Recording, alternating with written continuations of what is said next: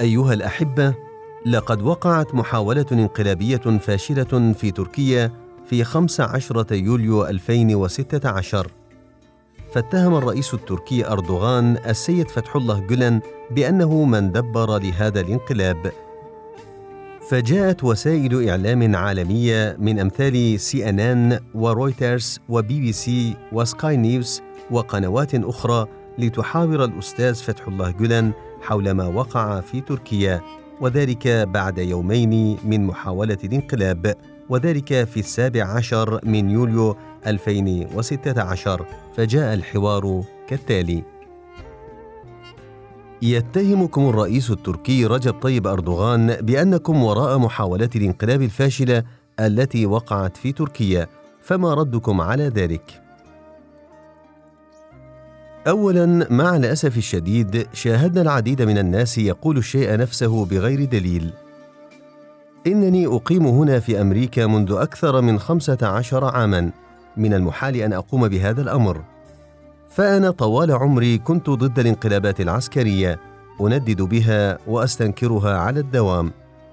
لأنني كنت أكثر المتضررين في كل الانقلابات سواء تلك التي وقعت في 27 مايو أيار 1960 أو التي وقعت في 12 مارس آذار 1971 أو التي حدثت في 12 سبتمبر أيلول عام 1980 أو التي جرت في 28 فبراير شباط عام 1997 بعد انقلاب 1997 جئت إلى أمريكا من أجل العلاج ومن يومها وأنا أقيم هنا. قبل عشرين عاما قلت بوضوح لا رجوع عن الجمهورية والديمقراطية وإن الذين ينادون بالجمهورية والديمقراطية الآن كانوا يكتبون مقالات ضدي في وسائل الإعلام نفسها بسبب هذه التصريحات. إنني ما زلت منذ عشرين عاما إلى الآن وأنا أكرر الشيء نفسه. الديمقراطية وصندوق الاقتراع هما السبيل الوحيد إلى السلطة فلا خير يرجى من الانقلابات. وإن استخدام القوة الغاشمة لا يفيد شيئا للدولة. ربما أكون قد كررت هذه الأفكار أكثر من خمسين مرة حتى الآن ولذا فمن غير الممكن أن يفكر إنسان مثلي بلغ من العمر السابعة والسبعين عاما في القيام بهذا الأمر المقيت. ثانيا إنني لا أعرف مطلقا هؤلاء الذين زعموا أنهم قاموا بالانقلاب ولا صلة ولا علم لي بهم لا من قريب ولا من بعيد. وعلى ذلك أكرر عليكم ذات الفكرة والمقترح الذي عرضته على رجال الصحافة أمس. لتتولى لجنة دولية التحقيق في هذا الأمر والتدقيق فيه. فإن ظهرت ادعاءات السلطات التركية بحق صحيحة أو حتى لو بنت هذه اللجنة أحكامها على أدلة مغلوطة فإنني سأنزل على حكمها ايا كان عن طيب نفس وخاطر. ولكن من غير الممكن أن نسلم بادعاءات واتهامات مبنية على الحقد والكراهية. فيما بين السابع عشر إلى الخامس والعشرين من ديسمبر عام 2013 أطلت علينا وتكشفت أحداث وفضائح الفساد والرشاوى في تركيا. وقد كشفت هذه الأحداث عن وجود أعمال فساد ولصوصية وتبادل للرشاوى داخل الدولة وعن الإسراف والبذخ الذي يعيش فيه أصحاب القصور. وتلك الأحداث لا صلة لنا بها ولا أدري من كان وراءها. المخابرات الألمانية أم المخابرات الأمريكية ام الاستخبارات التركية لا أدري. ومع ذلك نسبت كل هذه الأحداث إلى محبينا والمتعاطفين معنا. ومنذ ذلك اليوم بدأت حركة الخدمة توصف بالكيان الموازي. ومما زاد الطين بلة أيضا أنهم ادعوا علينا زورا وبهتانا أننا نحن من دبر هذا الانقلاب. هذا أمر لا يمكن قبوله مطلقا. والحق أن الكثيرين قد علقوا على محاولة الانقلاب هذه قائلين لقد قام أردوغان واتباعه بهذه التمثيلية الانقلابية بهدف إحكام قبضتهم على المؤسسة العسكرية ووضعها تحت وصايتهم وحتى يتسنى لهم إقصاء المعارضين لهم في داخل السلك العسكري. ربما أثار بعض القوميين المتطرفين العسكر للقيام بهذه المحاولة وتورط معهم بعض الثذج ويؤكد هذا الكلام قول رئيس الجمهورية التركية أردوغان إن هذه المحاولة قد عززت من سلطتنا لدرجة أننا أصبحنا نستطيع القيام ببعض التغييرات والتعديلات داخل المؤسسة العسكرية وأن نهيمن عليها. إضافة إلى قوله أنا القائد العام الآن بمعنى أن المؤسسة العسكرية وغيرها قد صارت تحت وصاية المحضة. وعند التدقيق في كل هذه الأمور وإلقاء نظرة شاملة عليها وإخضاعها لمبدأ السبب والنتيجة سيتبين لنا بداهة أنهم أنفسهم قاموا بمثل هذه العملية حتى يتيسر لهم الأمر فيما بعد وحتى يتمكنوا من إطلاق يدهم كيفما يشاءون داخل المؤسسة الحكومية دون مساءلة. ذكرت وسائل الإعلام المرئية والمقروءة والمسموعة من قبل كلاما حول دعم حكومة أردوغان بشكل خفي لمنظمة داعش الإرهابية. فهل ترى أن هذه الحكومة تناهض داعش وتكافحها حقيقة؟ وهل عقدت اتفاقا بالفعل مع الدول التي تشن حربا ضد هذه المنظمة أم أنها كانت تتظاهر فقط بأنها تؤيد هذه الدول في حربها على الإرهاب إلا أنها تبطن غير ما تظهر؟ أعتقد أن هذا الأمر بات معلوما وواضحا لدى الرأي العام العالمي فلقد انطلقت حكومة أردوغان تدعم هذه المنظمة الإرهابية بشكل سري منذ قيامها وبدايات تشكلها إلى جانب دعمها لمنظمة تحشية التي تعد امتدادا لمنظمة القاعدة في تركيا. وخير شاهد على ذلك تلك الشاحنات التي كانت مملوءة بالأسلحة وأوقفها العسكر وهي في طريقها إلى هذه المنظمة الإرهابية. ويؤكد هذا الكلام ما ذكره أحد الوزراء في هذه الحكومة وهو طغر التركش مساعد رئيس الوزراء ونجل الرئيس السابق لحزب الحركة القومية البأرسلان تركش في أحد البرامج التلفزيونية. وذلك قبل أن يعين وزيرا حيث أقسم يمينا مغلظا أن هذه الشاحنات لم تكن متجهة لمساعدة التركمان بل كانت في طريقها إلى منظمة داعش الإرهابية وكرر هذا القول مرارا وتكرارا. لطالما دعمت هذه الحكومة جبهة النصره ومنظمة داعش الإرهابية ولا داعي للتكهن بدافعهم إلى القيام بهذا الدعم لكنني أعتقد أن أردوغان كان يأمل في إعلان نفسه أميرا للمؤمنين في الشرق الأوسط والعالم الإسلامي بعد إسقاط النظام في سوريا والكلمات التي تفلتت من لسانه تعبر عن أشياء ذات مغزى من هذا القبيل مثل قوله سأقرأ الفاتحة عند ضريح صلاح الدين الأيوبي وأصلي في الجامع الأموي أي إنني سأجعل كل الشعب يقف ورائي ولا جرم أن سوريا ستتبعها الأردن ثم دول المغرب العربي ثم مصر. إلا أن الوضع لما تغير في مصر وسارت السفينة ضد ما يشتهي وصف السيسي بفرعون وقال لكل فرعون موسى معتبرا نفسه موسى والسيسي هو الفرعون. كان يعقد امالا عريضة ليكون زعيم العالم الإسلامي وحاول تحقيق هذه الآمال عن طريق داعش. ولقد أكدت المعلومات الصادرة عن بعض المؤسسات الإعلامية وأجهزة المخابرات أنه ما زال يدعم هذه المنظمة الإرهابية.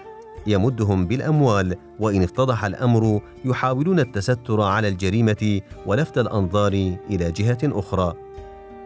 وثمة أمر آخر يعرفه الجميع وهو أن أنصار داعش ما زالوا يعالجون في مستشفيات تركيا ثم يرسل بهم إلى أماكن مختلفة من العالم إلى فرنسا وأمريكا وإنجلترا وليست أجهزة المخابرات فقط هي من لديها علم بهذه الأمور بل هي معلومات متداولة بين الأطباء والممرضين الذين يعملون في هذه المستشفيات التي تقوم على علاج هؤلاء الإرهابيين.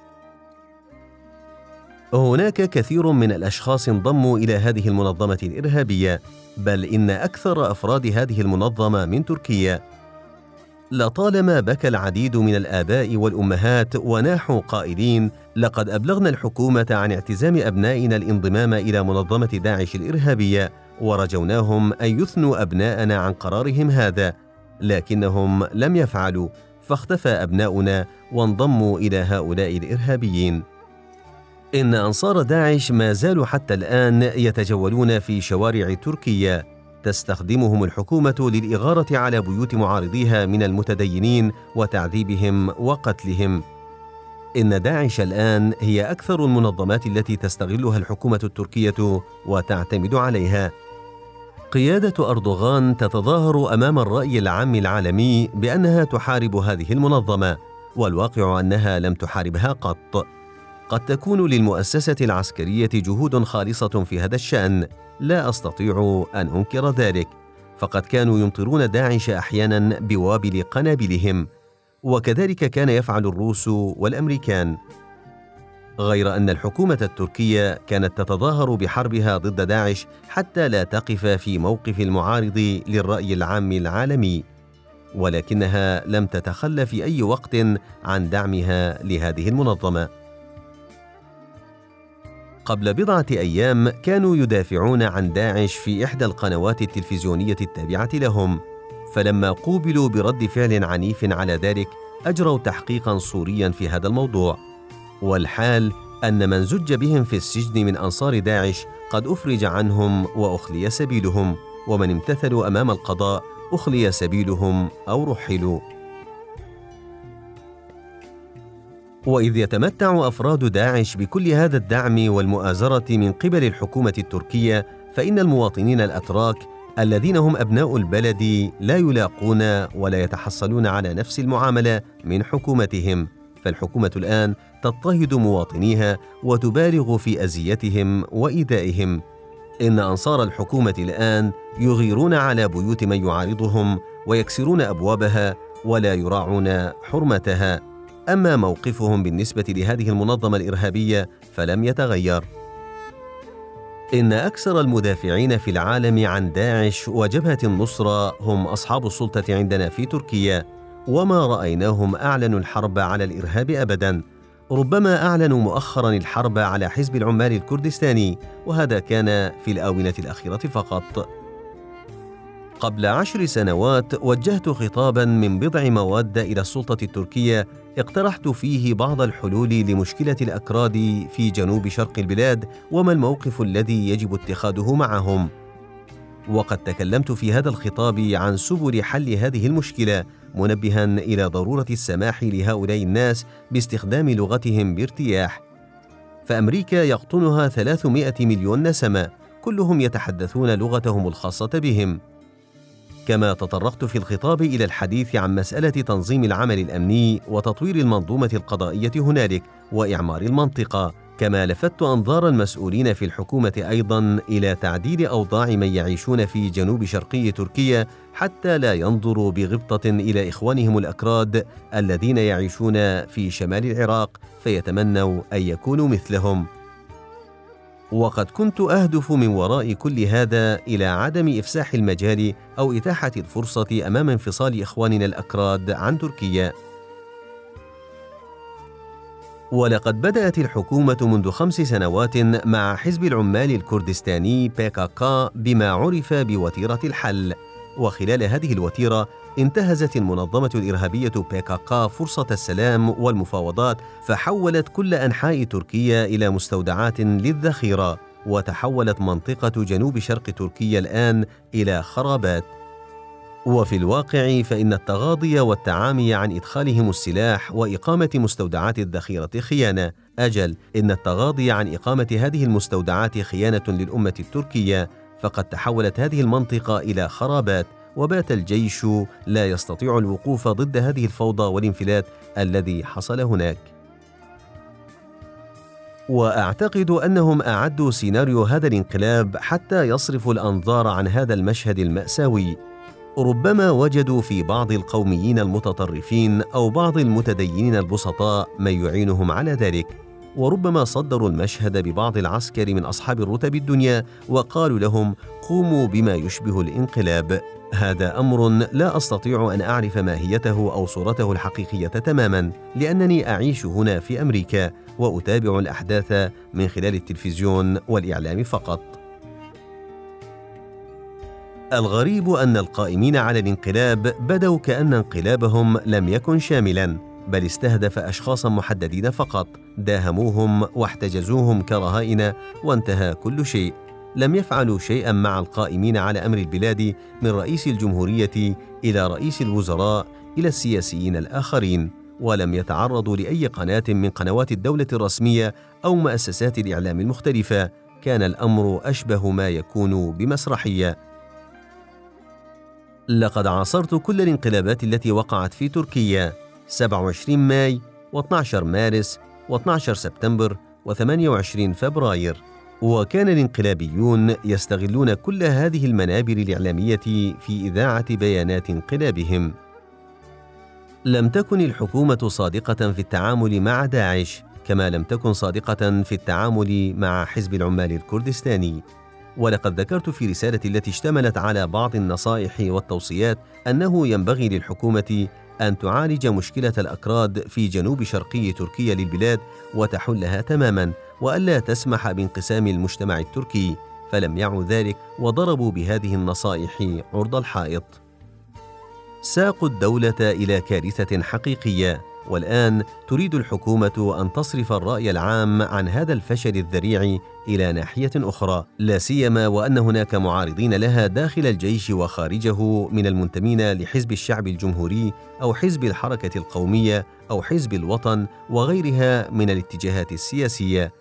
لذا يخيل إلي أنهم أعدوا سيناريو هذا الانقلاب حتى يتخلصوا من هؤلاء الخصوم جميعهم مرة واحدة سواء داخل المؤسسة العسكرية أو خارجها مما يتيح لهم إمكانية فرض الوصاية بارتياح على هذه المؤسسة والقضاء على معارضيهم خارجها جملة واحدة. أعتقد أن الذين يدرسون هذا الملف بشيء من العقلانية معتمدين على مبدأ السبب والنتيجة سيفسرون الأمر على هذا النحو بمعنى أنهم لو نظروا نظرة شاملة إلى المسألة دون انسياق وراء كلام هذا أو ذاك أو حتى كلامي أنا فسيصلون إلى نفس النتيجة التي ذكرتها.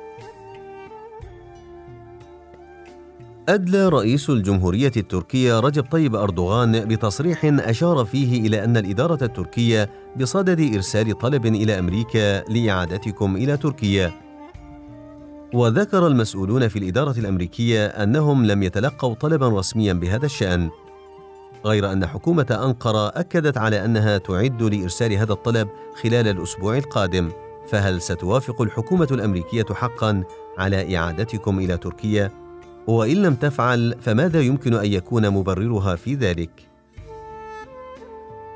لما أجريت التحقيقات حول فضائح الفساد والرشاوى في الفترة من السابع عشر إلى الخامس والعشرين من ديسمبر 2013 روجت الحكومة التركية لفكرة الكيان الموازي واتهمتنا بأننا نحن من يشكل هذا الكيان الموازي للدولة وبعثت بمثل هذا الطلب المذكور إلى أمريكا إلى السيد باراك أوباما وإلى وزير خارجيته آنذاك كما عقدت اتصالات مكثفة بهذا الشأن مع السيدة هيلاري كلينتون. وعرضت بعض المقترحات الأخرى وهي أمور شائعة يعرفها الجميع.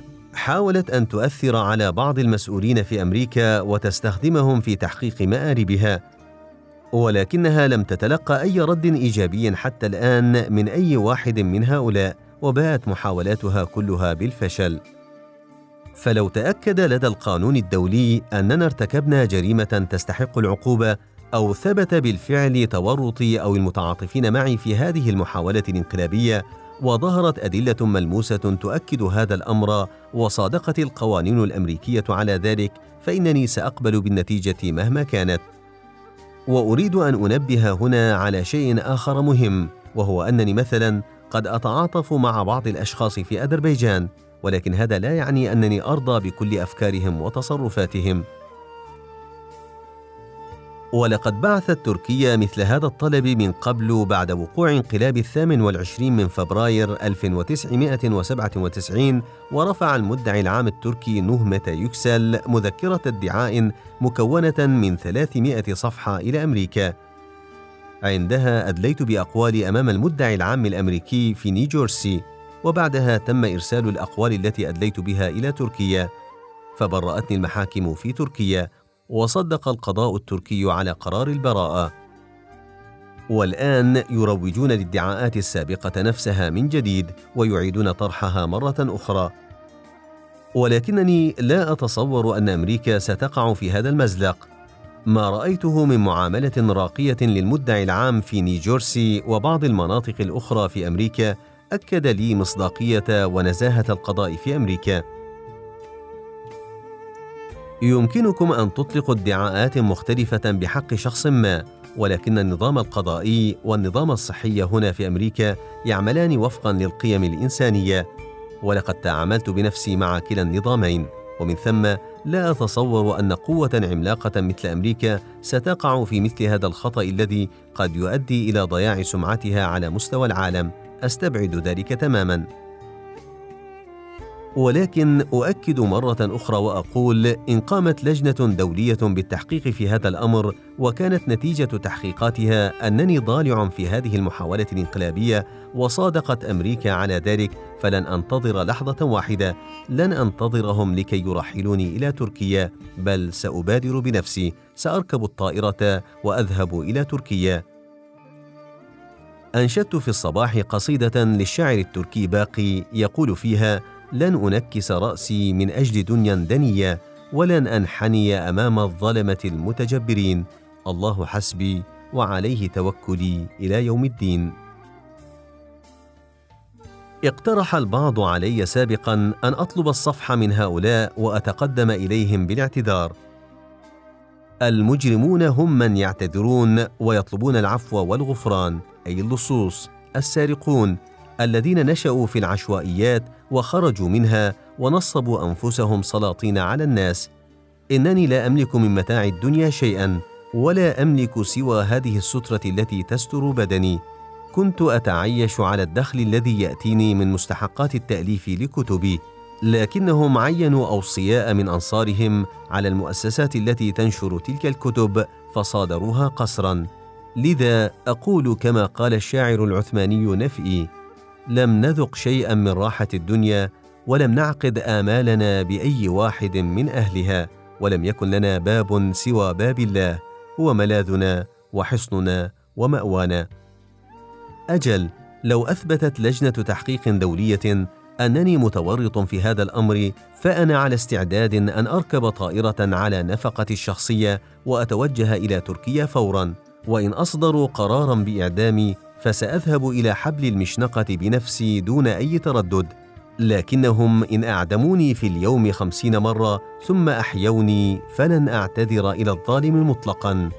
سأقف غدا بين يدي الله تعالى ويسألني لما اعتذرت للظالمين لذلك لا يمكنني أن أفعل ذلك. هذه قناعتي التي أؤمن بها بكل كياني ولا أتراجع عنها ابدا. ثم إنني إن فعلت ذلك فسأكون قد انتهكت حقوق إخواني وأصدقائي الذين نذروا أنفسهم لخدمة الإنسانية في كل أنحاء العالم يريدون تأسيس عالم من المحبة والتعايش والسلام فأنشأوا مدارس في أكثر من 170 بلدا حتى أحبهم الناس في كل هذه الدول وخطوا خطوات حثيثة في سبيل تحقيق السلام في العالم. إن الإدارة التركية تحاول منذ ثلاث سنوات إغلاق هذه المؤسسات التعليمية. أغدقوا أموالا طائلة في سبيل ذلك، يريدون شراء الناس بأموالهم، كما أنشأوا مراكز يونس أمرا فلم يستطيعوا تشغيلها كما ينبغي. فضلا عن ذلك لم يأتوا ببدائل رغم أنهم أغدقوا أموالا كثيرة ووعدوا بإقامة مدارس بديلة في مقابل إغلاق مدارس الخدمة، ولما قيل لهم أنشئوا مدارسكم أولا وبعدها سنغلق ما عندنا لم ينبسوا ببنت شفا. أذربيجان مثال لذلك فهل افتتحوا مدرسة أو جامعة هناك؟ وهل ساهموا في تطوير العلم والمعرفة؟ يمكنكم أن تروا الشيء نفسه في كل مكان. إنهم يريدون إبادة هذه الحركة التعليمية الإنسانية في كل مكان عن طريق الخداع والتضليل. لماذا؟ لأنهم لم يستطيعوا أن يفعلوا ما فعلته الخدمة. أحيانا يسوق الحسد والغيرة الإنسان إلى أن يرتكب جرائم تفوق الكفر وخيانة الوطن. وما الثروة والأبهة والعظمة والسلطة والثراء إلا عوامل تسمم عقول الناس وتجعلهم يتصرفون كالمجانين. ومن ثم فإنني أرى من الذل أن أحني رأسي أمام هؤلاء المجانين الظالمين الذين لا يرحمون احدا. إن أحنيت رأسي لكان ذلك استخفافا برجال الخدمة الذين ربطوا قلوبهم وآمالهم بها. الخضوع لأمثال هؤلاء عار ومذلة يخجل المرء منها حينما يقف بين يدي الله تعالى يوم الحساب. تعرض العديد من المنتسبين للخدمة في تركيا للهجوم والمضايقات ويبدو أن هذا الأمر سيستمر بل وتزداد حدته فبما تنصحون هؤلاء؟ وكيف ينبغي أن يكون موقفهم من هذه الهجمات والمضايقات المتنوعة؟ اولا إنني لا أعرف الكثيرين من هؤلاء الأصدقاء والمحبين فردا فردا. هؤلاء قد رأوا أن مشروعات الخدمة تصب في مصلحة الإنسانية فساهموا فيها. جاءني بعضهم ربما واحد أو اثنين في المئة من هؤلاء وسألني ما الذي يمكن أن أقوم به؟ هل أفتتح مركزا لتعليم القرآن الكريم أم أبني مسجدا أم أفعل شيئا آخر مشابها؟ إن العالم كله يعرف قناعتي في مثل هذه الحالات كانت إجابتي دائما أنشئوا مؤسسات تعليمية أسسوا مدارس كل شيء مرتبط بالعلم والمعرفة كما أن الجهل والفرقة والفقر يتصدرون قائمة المشاكل التي تهدد الإنسانية في كل أنحاء العالم. وإن حل هذه المشاكل كلها يكمن في التعليم وإن إزالة هذه المشاكل لن يكون إلا على أيدي أناس مستنيرين متعلمين. لذلك نعم اهتموا بتأسيس مراكز لتعليم القرآن الكريم ومدارس الأئمة والخطباء. ولكن عليكم أن تعملوا في نفس الوقت على افتتاح مدارس علمية حديثة أخرى.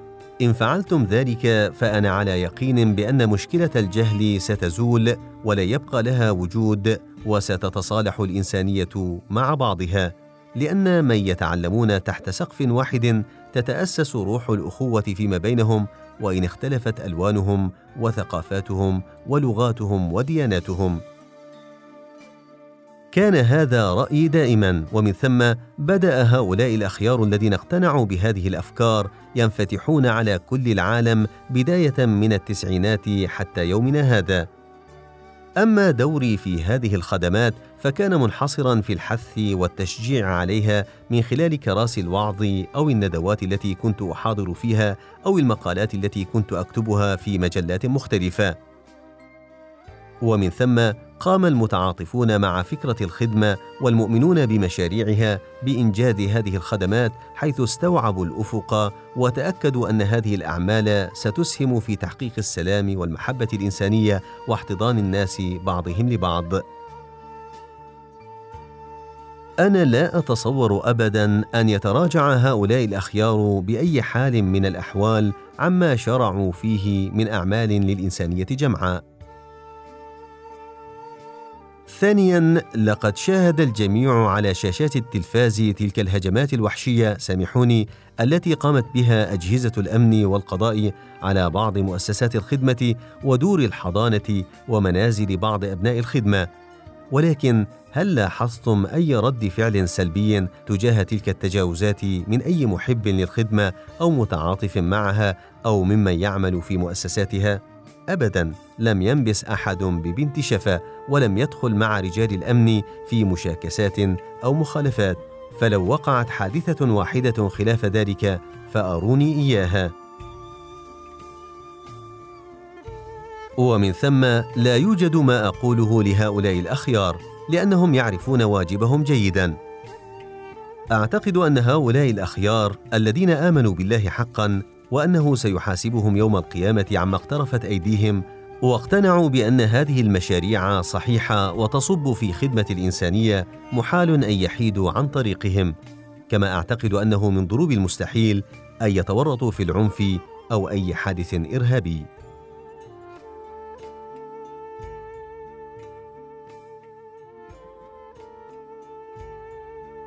سؤالي يتكون من جزئين. الجزء الأول هل تقدمتم بطلب اللجوء إلى أمريكا؟ أو هل تفكرون في ذلك؟ الجزء الآخر ما الجانب الذي يستفز أردوغان في شخصيتكم؟ اولا لم أتقدم بأي طلب للجوء إلى أمريكا. لكن بعد وصولي إلى هنا تقدمت بطلب للحصول على الجرين كارت ربما ترددت في القيام بهذا الأمر في البداية. لكنني استعنت فيما بعد بمحام ساعدني على استخراج هذه الكارت قبل ثمان سنوات والآن أنا أقيم في أمريكا بناء على هذا الكارت. فضلا عن ذلك فإنني أعتقد أنه لا حاجة لطلب للجوء ما دمت أحمل هذا الكارت ولم أفكر في التماس طرق أخرى تحول دون إعادتي إلى تركيا من قبل السلطات التركية ولم يخطر هذا على بالي مطلقا. ثانيا أردوغان وأنصاره لم يتقبلوا أو يستسيغوا أن ينجز أبناء الخدمة ما لم يستطيعوا هم إنجازه. لقد أنشأوا بضعة مراكز في بعض الدول تحت اسم مراكز يونس أمر لكنهم لم يفلحوا في إدارتها.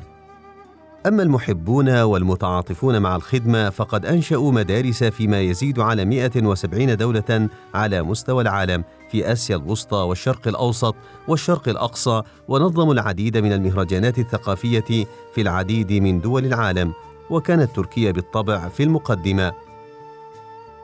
فلما منعوا إقامة مثل هذه الاحتفاليات في تركيا منذ سنتين نظمت فيما يزيد على عشرين دولة مختلفة من دول العالم. وفي هذه السنة اتسعت دائرة هذه المهرجانات لتشمل ثلاثين دولة. لقد أقبلت الشعوب على هذه المهرجانات التي ذاع صيتها بينهم وتعاطفوا معها. أما المسؤولون في الحكومة التركية فقد أحاطت بهم المشاكل من كل جهة حتى ضيقت عليهم عالمهم وأعتقد أنهم ورطوا أنفسهم في مازق كبير من جراء ذلك. وما يعيشونه اليوم من تخبط إنما هو هذيان ناتج عن هذا المأزق. قام رئيس الجمهورية رجب طيب أردوغان بممارسات شتى من شأنها زيادة قوته واتساع صلاحياته وتعامل في نفس الوقت مع حركة الخدمة من منطلق فكرة مطاردة الساحرات. فهل أنتم تؤمنون حقا بشرعية رئاسته للجمهورية التركية؟ لست في وضع يخولني قول أي شيء في هذا الأمر على اعتبار أن مسألة الشرعية هي مسألة قانونية. غير أن السؤال الذي يفرض نفسه هنا هل الممارسات التي قام بها تتوافق مع مقام رئاسة الجمهورية أم لا؟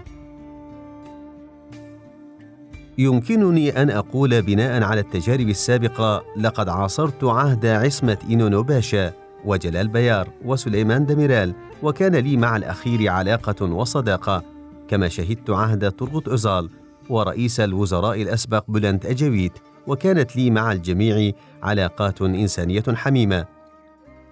إلا أنني أرى في أردوغان إنسانا له أطماع خفية يريد أن يقيم عالما خاصا به يقوم بأعمال وتصرفات من شأنها أن تدعم بقاءه في رئاسة الجمهورية إلى الأبد.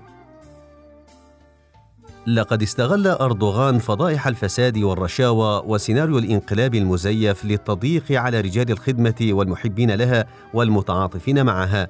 وهذه أمور لا تتفق أبدا مع مقام الرئاسة ولا تسمح تربيتي وأخلاقي بأن أقول إن هذه الممارسات تؤكد أنه لا يليق مطلقا برئاسة أمة كانت عنصرا من عناصر التوازن الدولي وقتا ما. في صبيحة هذا اليوم 17 يوليو تموز 2016 تم القبض على ستة آلاف شخص واعتقالهم فهل لديكم علم بذلك؟ أخبرني الإخوة بذلك لم يكن هذا مستغربا فقد أصدر أردوغان أمرا بذلك من قبل فقد قال اكسروا أبواب البيوت واقبضوا على أصحابها وأتوني بصور الأبواب المكسورة الواقع انهم ابتدعوا منذ فترة شيئا مخالفا لروح القانون للقبض على الناس ألا وهو الاتهام الظني أو الاعتقال بالتهمة الظنية. وعلى هذا الأساس بدأوا بما يسمى بمطاردة الساحرات لملاحقة المشتبه بهم. اعترف بذلك أردوغان نفسه في بعض تصريحاته قبل سنتين. يفهم من ذلك أن لهذا الأمر توابع في المستقبل القريب. إنني أرى أن هذه العملية ستطول وتؤذي يوما ما كل المقربين منه أيضا ولن يسلم منها إلا هؤلاء الذين بايعوه ووافقوه في كل شيء واعتبروا مجرد ملامسته عبادة. هؤلاء الذين يصفقون له الآن إن لم يوافقوه في كل ما يفعل غدا فلن يسلموا من هذه العاقبة أيضا. أريد أن أسأل سؤالين. الأول وقعت انقلابات شتى في تركيا منها انقلابات تقليدية ومنها انقلابات ناعمة مثل انقلاب ما بعد الحداثة في الثامن والعشرين من شباط فبراير 1997 فماذا كان موقفكم ورد فعلكم من هذه الانقلابات؟ والثاني قتل العديد من الأبرياء في محاولة الانقلاب الأخيرة ورغم أنكم كنتم تعلنون عن موقفكم الرافض من العنف الذي تمارسه الجماعات الإرهابية مثل منظمة داعش فإننا نراهم الآن يقحمون اسمكم بين أسماء المتورطين في هذه المحاولة فهل كان لهذا الأمر أثر في زيادة مشاعر الاستياء والحزن لديكم؟ عايشت كثيرا من الانقلابات في تركيا أما بداية عهد الجمهورية فلم أعاصره بالتأكيد الدولة التركية في بداية تأسيس الجمهورية مارست ضغوطات كثيرة على الشعب بذريعة إحكام السيطرة على البلاد وترسيخ النظام وإكمال عملية الاستقلال. وعندما وقع انقلاب السابع والعشرين من ماي عام 1960 كنت أبلغ من العمر ما بين 20 إلى 22 عاماً وعانيت حينها في مدينة أدرنة أصنافاً من الضغوط والتضييق علي منذ ذلك الوقت بدأت أتعود شيئا فشيئا على مثل هذا التضييق والضغوط. وفي انقلاب الثاني عشر من مارس عام 1971 زجوا بي في السجن. فلبثت في غياهب السجون العسكرية ما بين ستة إلى سبعة أشهر. فشد هذا من عزيمتي وعودني على ما هو أشد. ولما حدث انقلاب الثاني عشر من سبتمبر أيلول عام 1980 فررت لمدة ست سنوات أتنقل من مكان إلى آخر داخل تركيا ولم يستقر بي المقام حتى جاء عهد ترغط إزال ورئاسته للوزراء فقبضوا علي إلا أن ترغط إزال تدخل في الأمر بكل قوته وجمع مجلس الوزراء ثم تبين أن الملف فارغ من أي مضمون ومن أي أدلة ملموسة فأغلقت القضية وتم إطلاق سراحي لا داعي لأن أسرد عليكم أسباب اعتقالي ومقاضاتي فقد كانت أسبابا تافهة مثل نشر القيم الإسلامية والدعوة إلى الإسلام ومحاولة جعل الشباب متدينين والحديث عن تجليات اسم الله القدوس وما يحمله هذا الاسم من النزاهة والطهر والتقديس إلى آخر. أجل لقد رفعت المعاناة في كل تلك الانقلابات من درجة مقاومتي إلا أن الانقلاب الأخير كان أشدها وأكثرها تجاوزا ووقاحة حيث إنني لم أشهد عشر هذه الإساءة والوقاحة وقلة الحياء حتى عندما قبض علي العسكر قديما. لم نتعرض أنا وأصدقائي من قبل لمثل هذه الصفاقة وقلة الحياء.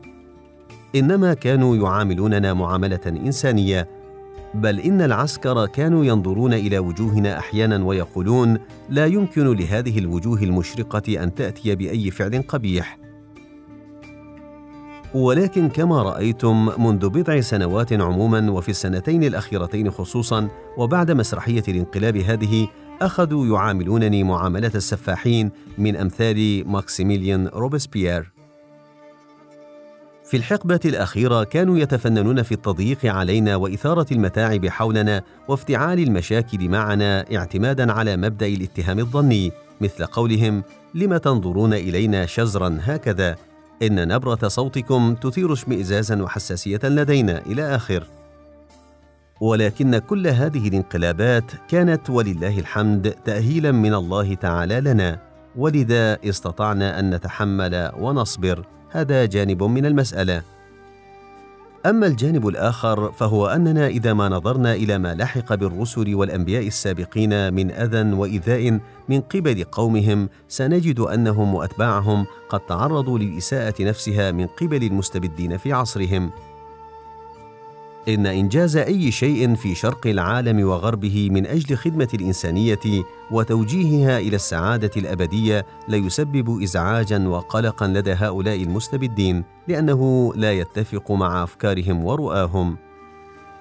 إن جنون القوة والعظمة وانعقاد الآمال على الحياة المستقبلية والحياة المرفهة واختلال التوازن الناجم عن الانتقال من العشوائيات إلى القصور الفاخرة كل هذا من شأنه أن يشكل آثارا سلبية لدى هؤلاء المستبدين. من أجل ذلك ارتفعت حدة التضييق اليوم وزادت جرعتها ولكن نحمد الله الذي عودنا على تحمل مثل هذا التضييق والأذى والصبر على ما نحن فيه الآن.